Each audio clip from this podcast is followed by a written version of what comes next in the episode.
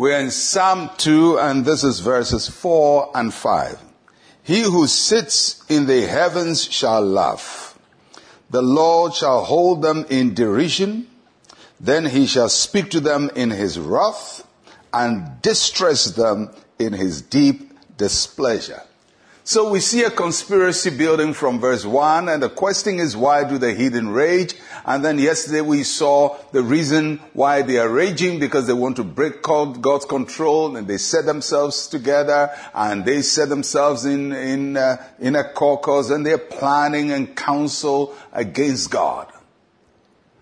How does God take all of this when people are plotting against him and his anointed, and people are angry with him? How does God do all of this? So this psalm then takes us out from the earthly conspiracy to heaven to see how God is watching all of these things that is going on. People are plotting, they're in fury, they're in frenzy, and the Bible says, the psalm says, God sits in heaven and he laughs.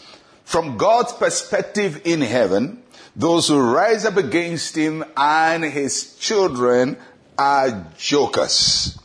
Anytime the enemy rises against you strongly as a ch- child of God, remember how God responds to all that is happening. God sits in heaven and he says, that's a joke, and he laughs. Now you may think it's serious business, God thinks it's a joke. You may think they are so strong, God thinks this is a laughing matter. Because from God's point of view, no conspiracy from whoever and from whatever quarters is strong enough to make him worried and disturbed. The Lord sits in heaven and he laughs. This is the first time uh, in an instance in Scripture where God is mentioned as laughing. That's not the only time. There are other uh, uh, statements like that in other Psalms. But this is the first time in Scripture that we see God's posture when people rise up against him and his anointed. So the passage says that God will do a couple of things, and he says the Lord will hold them in derision. That means that God is going to look at what they're doing and make joke or make fun of them.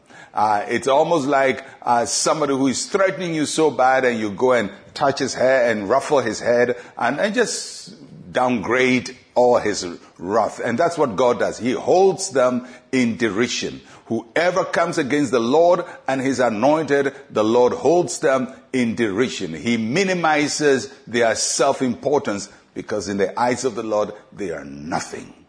That's the first thing God does. He laughs, he holds them in derision. Secondly, he says the Lord shall speak to them in his wrath. After he has mocked their effort, then God now begins to speak his word to them. Uh, his word comes with a terrifying and bold direction. He speaks to them in his wrath, because God is now about to address this conspiracy, this rebellion against his will and his purposes. Remember, when you oppose something God is doing, you're not opposing just a person, you're opposing God. When Jesus Christ appeared to Saul, when Saul was fighting against the church, Jesus asked him, Saul, Saul, why do you persecute me?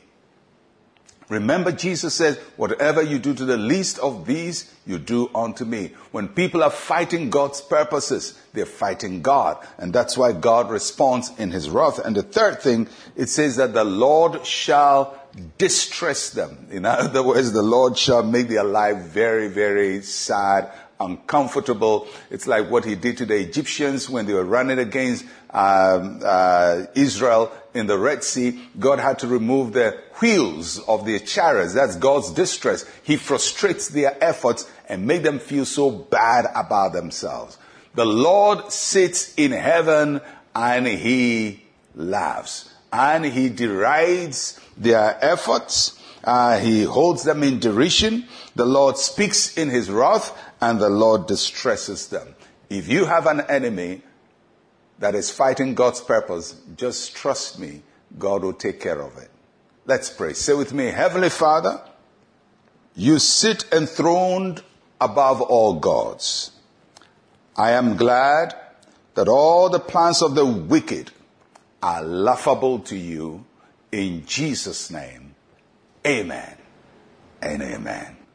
It's good to know the Lord is laughing at your enemy. I'm Pastor Mensa Otabil. Shalom, peace, and life to you.